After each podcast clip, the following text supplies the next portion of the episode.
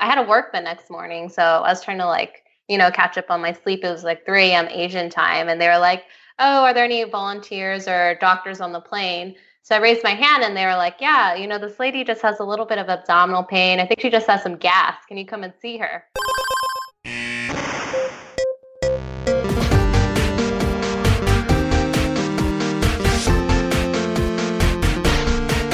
Welcome back to the Curbsiders. Hi, Paul. No, you're not Paul. Welcome back to the Curbsiders. I'm Matt. The internal medicine podcast that uses expert interviews to bring you clinical pearls and practice changing knowledge. For your brain hole. I'm Matt Watto here with my co-hosts, Dr. Paul Williams and Dr. Stuart Brigham. Hey, how you doing, Matt? Mattnet? What's Mattnet? I don't know. What's happening? Matt Stewart, great to see you. Uh, It's good Okay. to see you too, Paul. So or hear you. I think we have yet another very valuable episode for the listeners here. We are talking about in flight emergencies, and we are talking with Angelica Zen, who is an internal medicine and pediatrics uh, trained resident. She did med peds at UCLA, and she is currently the chief resident of internal medicine there. The reason we were talking with her is because she responded to an in flight emergency and is a hero. And you'll hear more about that here in a little bit. yeah. And uh, we get into a lot of the practicalities of practicing in the austere environment uh, of a plane, of a plane flight. And I think it's going to be really helpful to you if you ever find yourself in that environment because we'll tell you what we would do and what's available. That's right. I think. So, uh, without further ado, here is our discussion with Angelica Zen. I don't have anything witty to say this time. I'm sorry. okay. oh, wait. No, I got it. And off we go. Oh, no. I'm sorry, Paul. I know that uh, I know that hurts. Welcome back to the Curbsiders. This is your host, Matt Watto, along with Paul Williams and Hello. Stuart Brigham. Hey, how you doing? I think he said he said hello. You missed it. Oh, okay. Yeah, And, talk uh, right over me. Oh, well, uh, maybe you talked under me. Anyway, uh, our guest today is Angelica Zen. She is the chief resident at UCLA for the internal medicine program, and we will be talking about in flight emergencies. Hi, Angelica. How are you? Hi, I'm doing great. Thanks. We we are happy to have you on the show because uh, I hear that you are much more heroic than myself or probably my colleagues. I don't want to I don't want to speak for Paul and Stuart, but I don't think they've uh, ever saved anybody before. So, um, Thanks, Matt. Never. Just not in flight, maybe. okay, all right. So so we like to uh, before we talk about the in-flight stuff, I do I do want to just do these uh, kind of some rapid fire questions, and uh, y- your your answers don't have to be rapid fire, but uh, we'll we'll ask you some rapid fire questions, and then we'll move on to the main part of the show. Okay. Okay. All right. So what is a great book that you would recommend to our listeners? Um, well, I really loved How Doctors Think by Jerome Groopman. I think Ah. probably most people have read that already. Um, but I had a physician I shadowed in college who gave it to me before I went to medical school. And he was like, you know, there's some lessons in this book that have all stayed with me. And I totally agreed with them. I feel like it teaches you a lot about cognitive errors and you know the problems of you know making decisions based off of heuristics and the cognitive biases we make so it's a book that i kind of reference a lot So I, I- I think you mentioned the one book that I've read that Matt has not read. I have not That's read right. that book. I've got that one. Thank you so much for actually making my day. This is Stu- Stuart's. Stuart has made fun of me the past like five or six podcast episodes because I have not asked people for book recommendations, and I'm obsessed with getting book recommendations. And you so, finally mentioned one that so thank you. that I agree with and have read. If the rest of this show Yeah. is terrible, it has been successful because you Yes. gave a good book recommendation. You've made my day. Good. Okay. you should Uh, read it what is your favorite medical app? Something like an Epocrates. Um, well i personally use medcalc probably the most because i can't remember any of the formulas um, but i also really like uh, ahrq you know the one that gives you di- gui- guidelines on like uspstf recommendations um, yeah but use UpToDate definitely a lot as well Yeah. Matt always forgets the Winters formula. It's okay though. Be, being a chief resident is for sure uh, stressful. So, what what kind of things are you doing to promote wellness in your life? Yeah. Um, well, I personally, I like being outside a lot and I like uh, working out. So we definitely like doing some beach volleyball, kind of combine some sunshine and some physical activity. Um, but that's probably our favorite thing to do on the weekends. Really like going to farmers market and yeah, just staying active.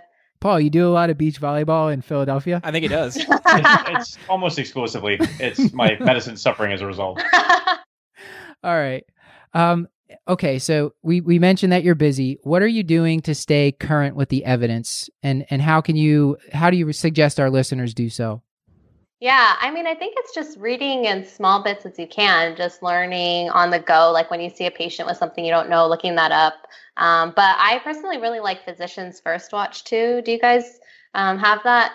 Um, it's like an email that goes out every morning, kind of telling you like the latest evidence on from like NEJM or JAMA. So I'll like look at it in the morning or look at it in the bathroom or something.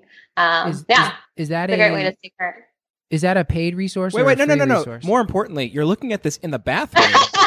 yeah, there's no time. oh my goodness! Keep your phone away from me. Probably C. diff on it.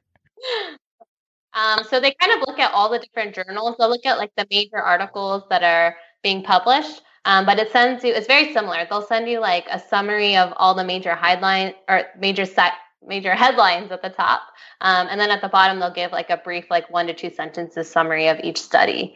So, but it's free to everyone, which is different than um, Journal Watch. right. So, so Matt's paying for the next level, Yep. and he didn't even know about this. Yep. Uh, I, I am taking money away from my kids' college fund to pay for New England Journal Watch. I, I, I gotta say, you, Angelica, you are absolutely making my day. Yeah. I'm gonna, I'm gonna have so much to boast about tomorrow on the mat. Yes. Making me look stupid is a big part of why Stuart likes doing the show. That's right. Well, that's not, that's not nice. Matt, you're my friend. All right. Uh, let's let's move into the main topic here. Angelica, that wasn't it. Angelica, how was your honeymoon? And uh, did anything exciting happen? Uh, maybe on the return flight.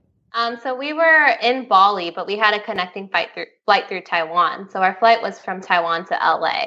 Um, and they basically just told like we I was sleeping on the plane. I was I had to work the next morning, so I was trying to like you know catch up on my sleep. It was like 3 a.m. Asian time, and they were like, "Oh, are there any volunteers or doctors on the plane?" So I raised my hand, and they were like, "Yeah, you know, this lady just has a little bit of abdominal pain. I think she just has some gas. Can you come and see her?" I was like, "Sure." Were Um, there yeah. any other respondents, or was it just you? No, it's just me. I think everyone is pretty much passed out. Um, so it's unclear if there were any other healthcare providers. They announced it a couple of times and no one else volunteered. And so was the woman obviously pregnant when you saw her? No, Yeah. she, it, it, it, it happened in the interim, Matt. I, I I'm- thought that you weren't really supposed to fly if you're like heavily pregnant. She, Or- it was. I shouldn't say was- heavily. I just was- mean like if you're very pregnant. This is through Taiwan. no, you're totally right. She was actually um so she actually had a blanket over her. Uh, So I'm not sure if like the flight attendants had looked at her. Um so maybe they didn't know she was pregnant because they definitely did not include that in their sign out to Mm. me yeah. as we were walking over. Oh, she's got a Um, blanket and some gas. That's it. That's all we Yeah. have. exactly. I Because was you, like, oh, 'cause you, you always get a doctor for gas. Yep. so what happened? Tell us. Tell, Um, yeah, so I went up to her. Um, I kind of so she looked like she was in a lot of pain. I took off her blanket, and as soon as I took it off, I saw that she was very, very pregnant, as you guys had mentioned. Um, and so I asked her what was going on. She said she was having had been having this pain for a couple of hours, and just based on like how rhythmic the pain was, is coming like every five minutes or so. I was like, oh my god. I was like, she's probably in labor. I have not done OB since third year. Um, but I just started asking her some questions, you know, asked her if her water had broken. It had not, but she had been having this pain kind of the, throughout the whole day. So she was asking for pain medicine, and I was trying to tell her that I thought she was in labor. Um, so uh, pretty much after I saw her, I told the air the flight I was freaking out. Um, tried to you know pretend that I was not on the outside, but um, had the flight attendants look for their emergency kits, just bring over you know everything that they had, and they were really helpful. They got everything ready for me, brought it over, and then um, I started. You know, the next step was kind of examining her. So um, asked them to find a place where I could examine her on the plane. And just and and the reading that I've done, it, it's because I thank God I've never had to experience this. Um, but You've never delivered a baby before, Paul? I, I've never even seen a baby. It's, I managed to skip over that entire part Just of my training. cats. Just cats. Yeah, it's just exclusively cats. But in terms of were were you in contact with with the ground medical crew at all? Was that Yeah. was that so- part of it? Yeah, because she actually was not a very straightforward delivery. So I was actually very nervous about her, and I had a lot of questions for the ground crew. Um, so I tried to reach them. I had um, the flight attendants, you know, ask the pilots if I could call down, and they basically spent about half an hour to 40 minutes trying to reach down to the ground crew. Finally got a hold of them and told me to go to the cockpit, and I was really excited because I was like, finally I can ask them these questions. I want to ask these OBs, and then we go in there, and it's like so much static, and then I hear a way, and I was like, oh my god, they're like Mandarin speaking, um, which I do speak Mandarin. I was able to communicate with the patient, but I don't know a lot of medical terminology. so, so wait, the, Um, the patient spoke Mandarin? The patient spoke Mand- Mandarin, yeah. Mm-hmm. Um, so this, all of this was. I grew up speaking Mandarin. My parents, you know, are from Taiwan, so I'm pretty familiar with it. But it's not great. Like I did not know how to say uh, push, so I just kept saying harder. Right. Oh my gosh. See, I told you Um, she was a hero. uh, so anyway, so I went to try to talk down or talk with the cock or the people who were at uh, the ground level crew, but they were based in Taiwan, I think, because it was, a, it was uh, China Airlines, which is like a Taiwanese airline. Um, so, but they were not very helpful. They basically told me um, we were still. I, w- I had already told the pilot at that point to divert the plane um, Right. because I had examined her by that point. Um, she was in active labor. I have not even examined anyone since my third year of OB, but she was completely dilated um, on my exam. So I told the pilot to divert the plane. And then when I was on the phone with them, I said, you know, I'm trying to get her to land, but it is five hours away. We're in the middle of the ocean. What should I do in the meantime? Should I like have her push or just have her wait? And they said, you know, you got it. Just have her wait. Just keep on waiting. Um, so yeah. So who's who's with the ground-based medical crew? I have no idea. I couldn't even like figure out who they were. They were not very helpful. They basically said, just wait until you get to. They were like, we'll have a pediatrics team and an OB team ready. Just wait until you can get here. That's all they told me. Great. yeah, Um, just trying to keep that baby in there. Yeah, exactly. And I was like, oh my god. So what ended up happening and, and how did it all resolve? Yeah, so um, we ended up. It was kind of a bad idea. I asked uh, I asked the flight crew to move her to somewhere. She was actually originally in first class, which you know you have your own private seats, but there are these huge desks in the way, um, so you like, can't examine her very well. So they're like, no problem, we got it. We have this area we can lay her back, lay her flat. So they moved her to the back of the pla- plane in the main cabin, cleared out like three seats. but she was with literally like all of the passengers. So we kind of created this little tent. They put up um, blankets covering like the top of the seat so people couldn't look in. Um, and then the lights were still off, so they're like shining flashlights. And we basically just try to do supportive measures. I looked through their kits to see what they had. So they had um, they had some IV supplies. They had like normal saline. They had um, actually they had umbilical cord clamp. This kit did, and they also had like mm-hmm.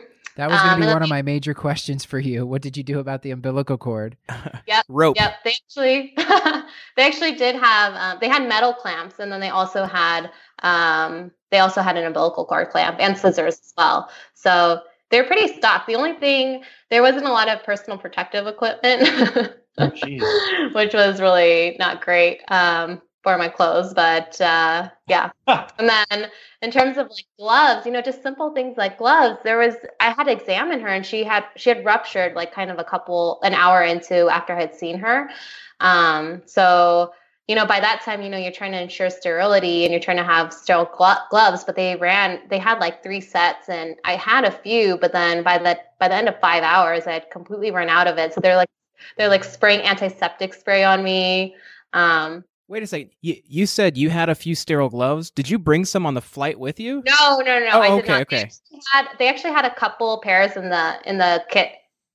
I, I got to say, one of the most telling things about this photograph that I see on the uh, the news article is not necessarily what's happening with the baby. It's the fact that there's this individual who's sleeping at the bottom left hand corner throughout all of Oh this. Oh yeah, yeah. That's People amazing. pretty- yeah, they were actually sleeping through most of the flight, so it was actually like- pretty private for, for I guess for the majority Yeah. until the very end.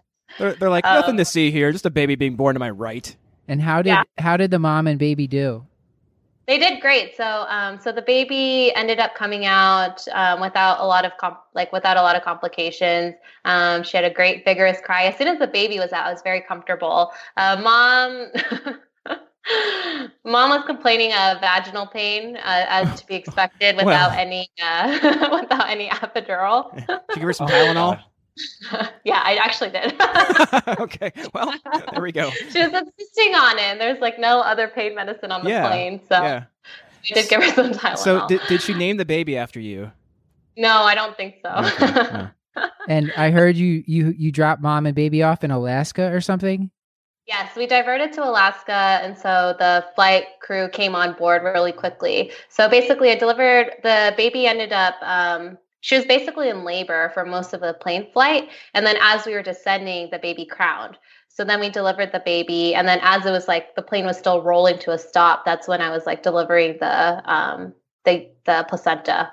Um, so right when the placenta came out and everything was like tidied, they actually came onto the plane, which is when I didn't need them anymore. But Right. Well, you you, yeah. meant, you mentioned that they had a, an umbilical cord clamp on here, and one of my one of my friends who we've actually had on the podcast, Jeff Colburn, was an EMT, and he was telling me that he was he because my wife's been pregnant a couple times uh, in the past few years. He said keep a pa- keep some clean shoelaces in your car in case your wife goes into labor and you have to deliver the baby in the car because one of the ways that people end up ha- running into trouble is they forget to tie off the umbilical cord and yeah. there's bleeding complications.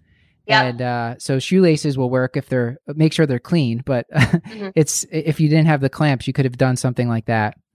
Yep. Definitely. So let's go through what is in the. Well, first of all, that that sounds like you you handled it amazingly because that sounds like a pretty bad situation to be to find yourself in, especially since you're not an OB. hmm At least you have pediatrics, uh, at least some pediatrics training. Exactly. Yeah. I had seen a lot of deliveries, so. Mhm. Yeah, because I'm being perfectly honest with myself, I'm not sure I'd recognize an umbilical cord clamp for what it was. yeah, no, I definitely. Um, we go to the newborn nursery deliveries, the complicated one. So it was good. I had like watched the OB several times, so that was good. Well, the the things were you doing anything to monitor her vital signs during the dur- during this whole emergency here? yeah, I really tried to. So I was trying to get like a blood pressure, but I couldn't hear anything on the plane, um, which uh, you know I think. Yeah, that was a complication. It was just their stethoscope was very poor quality. Um, you know, the disposable stethoscopes, so I couldn't hear anything with it. So I took like her heart rate, which was like a little bit tachycardic, and her temperature. But otherwise, I was kind of just, you know, just trying to monitor her based off of um, clinically how she looked. We will put a link to this article in the show notes. The the there's an in, New England Journal of Medi- New England Journal of Medicine article from t- uh, late 2015 called "In-Flight Emergencies," and they have they have a table in there which has all the supplies that are in the standard medical kit. Now, some medical kits are going to be more expansive, but the the medical kit it sounds like what you had access to might have it, it was probably it was since it was an international flight it wouldn't be the same standard kit that you would get on a domestic flight but the standard domestic flight kit it has a just manual blood pressure cuff and stethoscope it has Can you pronounce that for us? it had s- sphygmomanometer Awesome. Uh, sounded very Almost- medical. Almost got it.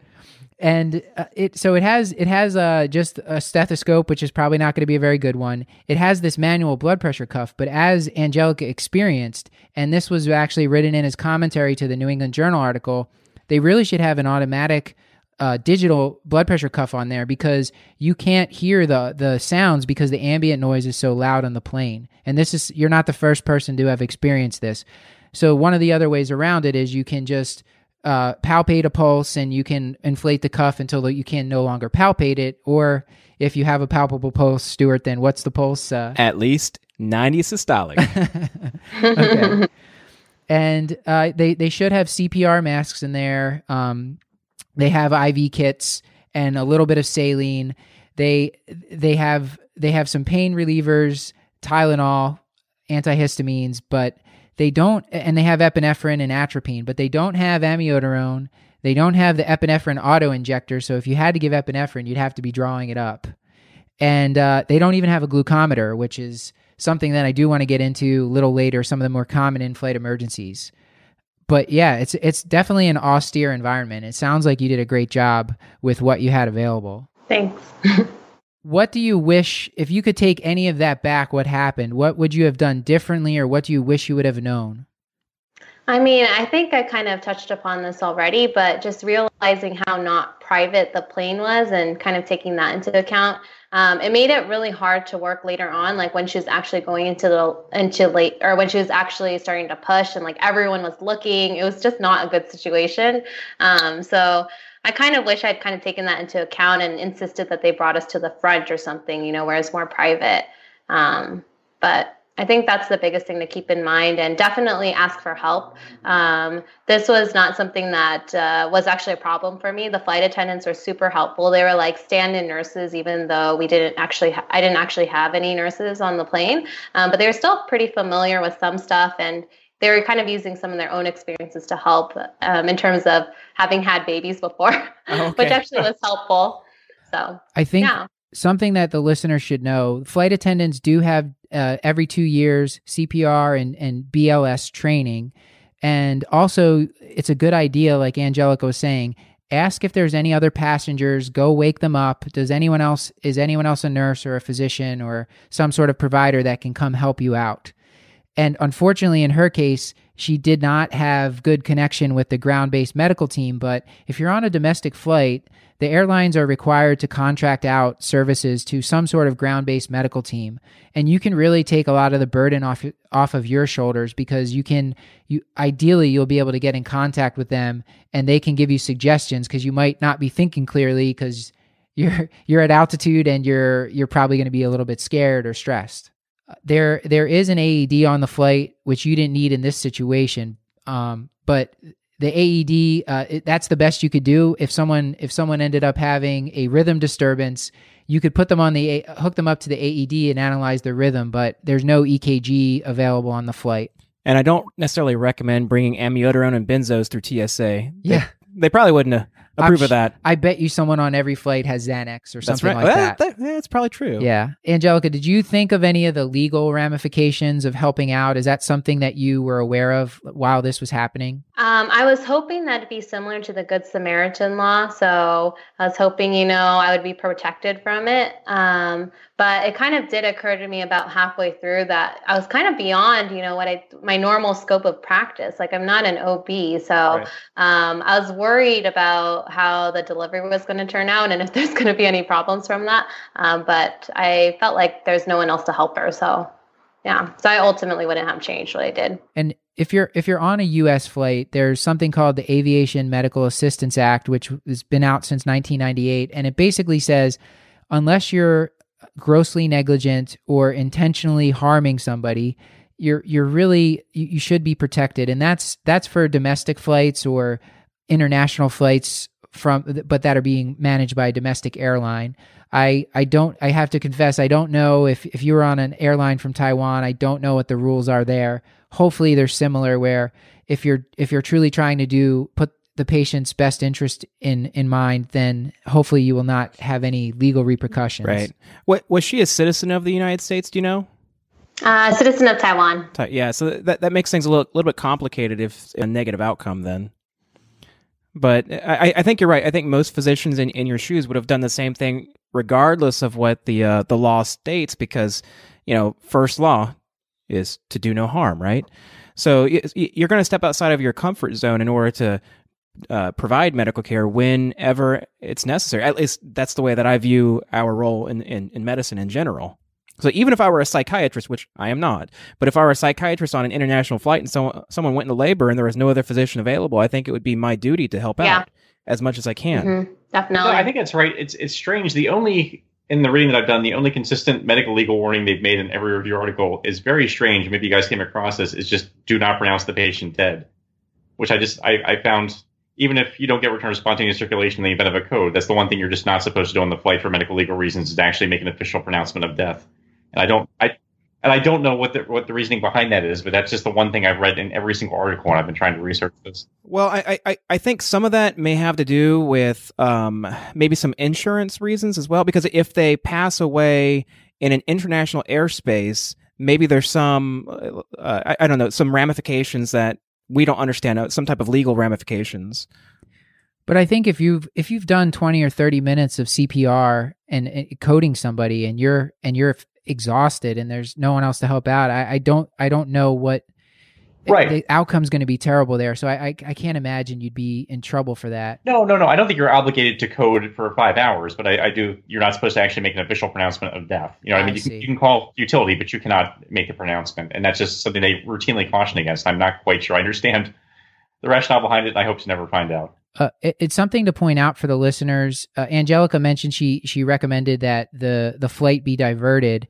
It's the pilot will take they will take your counsel, but it's ultimately their decision whether or not the plane will be diverted. And I think probably what they do is they take what the information from healthcare providers on board plus if there's a ground medical team available they'll kind of take all those recommendations into account. But ultimately the decision to divert the plane you might feel like it's on your shoulders but you're really just a um, sort of a consultant in that in that decision. You're you're not the final decision maker. Well let's let's talk about some of the some of the uh, changes that occur when you're flying and that kind of set up some of these common emergencies. I, I think that's how I would like to end is just go over some of the common situations you might find yourself in and how you can troubleshoot these because I think that'll add a lot of uh, if if you're a listener and you find yourself in one of these emergencies and you've heard what you might do, that might help you out in that situation. So so the big things are people are flying, they're they're jet lagged, their sleep is off, the uh, environment, the the air on the plane is actually run through the plane's engine, so it's very arid, dry environment, and patients tend to become dehydrated when they're on the plane. Uh, also, a lot of people on planes, uh, you might have noticed, are ordering drinks. So you might be dealing with intoxicated patients, and then just the whole stress of the secure airport security and the check-in process and hustling to the gate. That that can also cause some problems. Uh, there's decreased mobility. So the chest guidelines recommend for high risk patients that they they might wear compression stockings for long flights. Well, I think we're beyond that once we're on the flight, though. You're not going to like. Is there a physician in house? Yes, I'm right here. Here's your compression stockings. No, I just mean if you're you know if you're a patient, think about uh think about these things. Oh yes. All right. So the most common in-flight emergencies, uh, according to the uh, some of the review articles, syncope or pre-syncope was one of the most common ones. So, Paul, any thoughts on what you would do in, in that situation if you had a patient who's like pre-syncopal or or has passed out on the plane? Uh, no, mostly enjoy the quiet, man. I think I'd wake him up first. wake up. Well, you mentioned one of the glaring omissions is sort of in general. It's you know there's gonna be variation between what's in the emergency flight kit, but it's and I did want to talk about alcohol a little bit more, um, as is my way. But with syncope and you know pre-syncope, if I think a lot of the places will actually have a glucometer. So even though it's not standard and sort of the default thing, sort of the more expanded kits do have glucometers. That's an important thing to check. So especially because alcohol use and self-medication on flights is so prevalent, that can actually precipitate both dehydration because, as you say, you have that arid air, and then you're dehydrating yourself further by drinking. Or also, say you have someone who's insulin requiring diabetic, that's going to lower their blood sugars. There's a lot of situations in which alcohol can make things worse and also Right. contribute as well. And, and it's the year 2016. Last I checked, we have a lot of diabetics in this country, so I'm sure somebody on that flight has a glucometer. Right. Yeah, that's a great point. And then uh, you know we mentioned the benzodiazepines, which you know you say getting one past TSA. I imagine that's the most common medication to go through TSA. Um, you combine this with alcohol. I think that's something else to be be cognizant of for someone who's. I, I guess you can get to altered mental status a little bit later on, but for someone who's still feeling woozy, I think that's probably a common uh, cocktail that you actually see on on commercial and certainly international flights. And and the glucometer thing, you just want to make sure that you're getting clean supplies if you're borrowing one, because but it's not on the standard. It's not on the standard kit, and there's also no glucagon. So you might, you, I guess you could give epinephrine if you if you really are in a pinch and someone's like hypoglycemic shock. You could you could give epinephrine. Sure, Um, sublingual peanuts. Yeah, That is not I'm not a pretty good sure idea. you're not supposed to feed people. Angelica, does that sound right to you? If they're if they're, Sounds right to me. if they're if they're in a coma, you probably shouldn't put anything in their mouth uh, except for an endotracheal tube. Um, but there is there is no endotracheal tube. Just uh, there's just the oropharyngeal airway, which basically is just to prevent the tongue from closing off the airway. But there's no actual endotracheal tube. Right, and w- which surprised me because because there should be an, a nasopharyngeal airway. Yeah. but there's not. Whatever. now, if you're seeing your primary care patients and they're asking you about flying, I, I, mentioned the compression stockings for patients who are at high risk. The other thing is for your patients with chronic lung disease, you do want to consider what their resting O2 sats are because the uh, on the flight the the cabin is pressurized to 8,000 feet, which for somebody with normal physiology who's healthy, their their PaO2 will probably be around 60 millimeters of mercury. That means that for someone who's starting out at a lower PaO2, it might be less. So there is something called a HAST or hypoxia altitude simulation test, and the the this altitude simulation test can be done. Uh, the pulmonologists at Kashlak Memorial do those for us, and they can tell us if the person needs oxygen and how much oxygen supplemental they'll need for the plane. And there's some forms that you can fill out there. But that is something that uh, I think a lot of people aren't aware of, and it's definitely something you should think about so that we don't create more emergencies that Angelica has to respond to. I gotta say, Matt, Matt, okay. you, have actually taught me something. I didn't think that was possible, Stuart. Yeah, it, it happens every once in a while. um, we mentioned COPD. There are uh, sometimes there will be inhalers, uh, albuterol inhalers on the in the standard kit that you can use. Um, one of the other big things that's going to come up is this altered mental status. So, like Paul was saying, people like to get drunk on planes. There's going to be hypoglycemia. You also have to think about stroke and seizure, and, these are the probably going to be the most common reasons someone would be altered on a plane. Stuart, you got a you got something to say?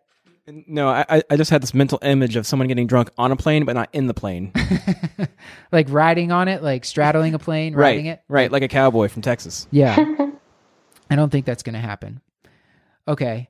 Uh, and and one of the other, uh, I guess there's just two other conditions that I wanted to mention: anaphylaxis as I mentioned, that that uh, that can happen on the plane. There's no auto injector, so if it does happen on a plane, you're going to be drawing up the epinephrine yourself and giving an IM injection of epinephrine. Or or the the patient may be carrying an auto injector because if they have anaphylaxis, they're probably given peanuts and they probably have peanut allergy. Right. So you know, first thing I would ask for an auto injector. Scream at the top of your lungs.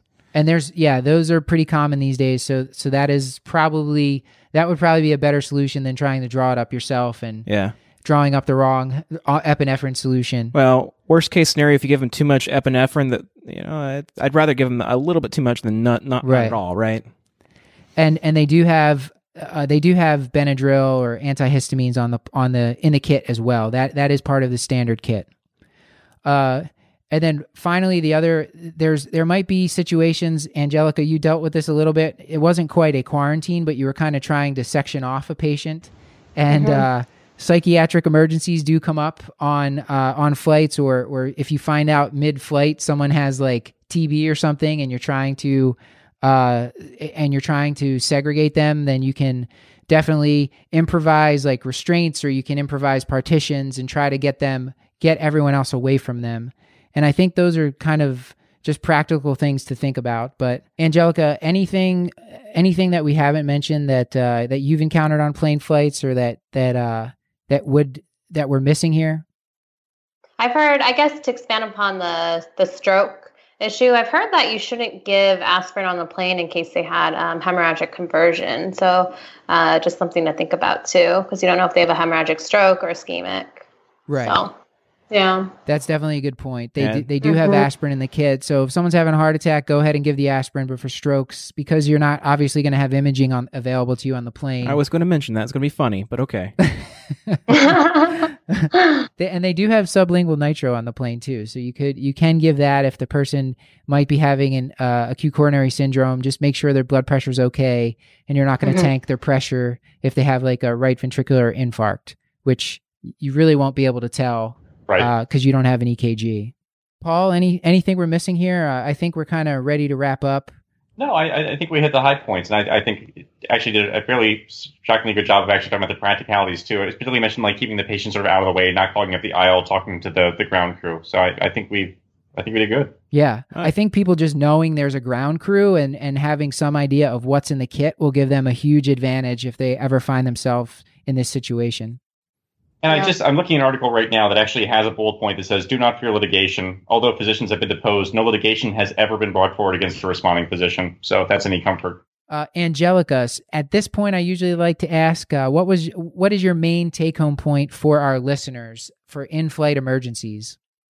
Um, I think the first thing is uh, it's a little nerve wracking to be on a plane with no resources, but you definitely have to stay calm. Um, I think, you know, you're definitely the expert on the plane, so everyone's looking to you. So um, if you freak out, flight attendants are going to freak out, all the passengers are going to freak out as well. So, um, and then just to try to think outside of the box because there's not like you were saying, if you don't have an umbilical cord clamp, try to get a pair of shoelaces um, and asking around the passengers to see what kind of medications they have, if they have any, um, would be good as well. And I think just anticipating things that you might need. So, um, you know, for example, for the baby, I was kind of trying to think of what would, even after the delivery, would the baby need some oxygen? Were there any, you know, little ma- face masks that I could get him? Um, but there weren't any. But uh, you know, just kind of anticipate complications that might arise. That's great, and I, and I'm still. I think my main take home point is that that woman who sounds like she was uh, in her third trimester should not have been flying, and that would have. But then you wouldn't have learned all these great things about in-flight emergencies. That's true. well, thank you so much for coming on the show. Uh, you gave us some great book recommendations. You uh, mm-hmm. you you taught us about a good a good medical app and some resources. So this this has been very helpful to me and hopefully to our listeners. Uh, Paul, Paul, and Stuart, did you guys uh, have anything else? No. Th- thank you so much for coming on. It's been uh, it's been a, a pleasure talking to you. Thank yeah, you. An incredible story. I can't imagine anyone could have done any better. That just it's it's inspiring to listen to in all seriousness. Oh, thank you so much. It was fun. This has been another episode of the Curbsiders, bringing you a little knowledge food for your brain hole. You can find show notes along with links to any articles, books, websites, or apps mentioned on the show at thecurbsiders.com hold on, forward hold on, slash hold on, podcast. What books did we recommend today? I want to hear it. I'm gonna have to go back and listen to it. I don't quite remember, but it was a, it was one I hadn't read. Is How Doctors Think? Yes. Ah, got it. Yeah, good job. Nice. Apparently you don't. Uh, please subscribe to us on iTunes and don't forget to leave us a review. These really help others discover the show, and as we mentioned on prior episodes, really help my self esteem. That's right. Which is very important. so uh, we are committed to providing you, the listener, with high value, practice changing knowledge. So please send an email to the curbsiders at gmail.com. And uh, we've gotten some good listener feedback. So please keep that coming. Tell us what you love or hate about the show. If you wanted to recommend future guests, we always love to hear about that. And you can follow us on our Facebook pages on you can follow us on our pages on Facebook, LinkedIn, Google, Plus, or on Twitter at the Curbsiders. Until next time, I've been Matt Watto, here with Dr. Stuart Kent Brigham. And good night. and this is Paul Williams. Oh, he's still there. Hi, Paul. All right, Paul. Good talking with you, buddy. See you later.